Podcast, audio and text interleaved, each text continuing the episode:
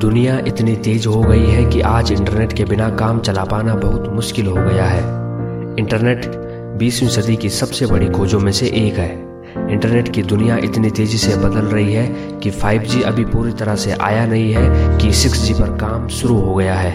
तो आज की वीडियो में हम भी बात करेंगे कुछ इंटरनेट की और जानेंगे कि कैसे फास्ट स्पीड इंटरनेट हमारी ज़िंदगी की ज़रूरत बन गया है। आज इंटरनेट के बिना काम चला पाना बहुत मुश्किल हो गया है। महामारी के चलते तो पूरी दुनिया की जिम्मेदारी इंटरनेट के कंधों पर आ गई है। दफ्तर का काम हो या फिर बच्चों की पढ़ाई, दोस्तों से बातचीत या फिर टीका लगाने के लिए ऑनलाइन रजिस्ट्रेशन हो, सब कुछ इंटरनेट के जरिए हो रहा है। ट्रेन, बस, प्लेन का टिकट सबके लिए इंटरनेट है।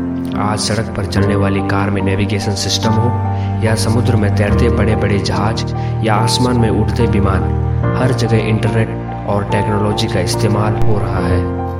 और इन्हीं सब के साथ बढ़ानी होगी इंटरनेट की रफ्तार। हर जनरेशन का नेटवर्क पिछले जनरेशन के नेटवर्क से तेज होता है और अपने साथ नई नई संभावनाएं लेके आता है। वन जी के साथ सेलफोन पर बात करना संभव हुआ तो टू जी ने हमें सेलफोन पर बात करने के साथ साथ एस एम एस भेजने की सुविधा दी। थ्री जी के साथ आया स्मार्टफोन और फिर हम इंटरनेट चलाने लगे। और फोर जी के साथ मिली हाई स्पीड इंटरनेट की सुविधा और फिर हम बड़ी बड़ी फाइलों को शेयर करने लग गए। और अब आने वाला है फाइव जी, जो होगा सुपर फास्ट और ऑटोमेशन को करेगा आसान। फाइव जी का हम अभी तक इंतजार ही कर रहे हैं, पर क्या आप सिक्स जी के लिए तैयार हैं?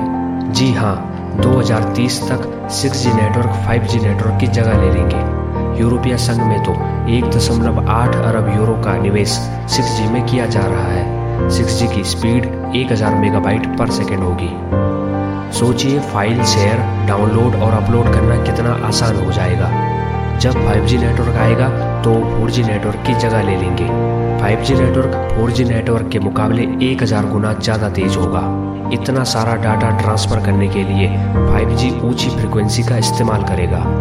इसलिए इस बात को लेके भी चिंता हो रही है कि जो फाइव जी नेटवर्क से चलने वाले डिवाइसेस होंगे, उनसे जो रेडिएशन निकलेगा वो इंसानी सेहत के लिए खतरनाक साबित हो सकते हैं। जर्मनी में तो फाइव जी से इंसानों पर पड़ रहे प्रभावों के लिए छानबीन शुरू हो गई है और इसके लिए निर्देश भी दिए गए हैं। वैसे ऐसी छानबीन पूरी दुनिया में होनी चाहिए, क्योंकि हमारी सेहत से बढ़कर और कुछ भी नहीं है।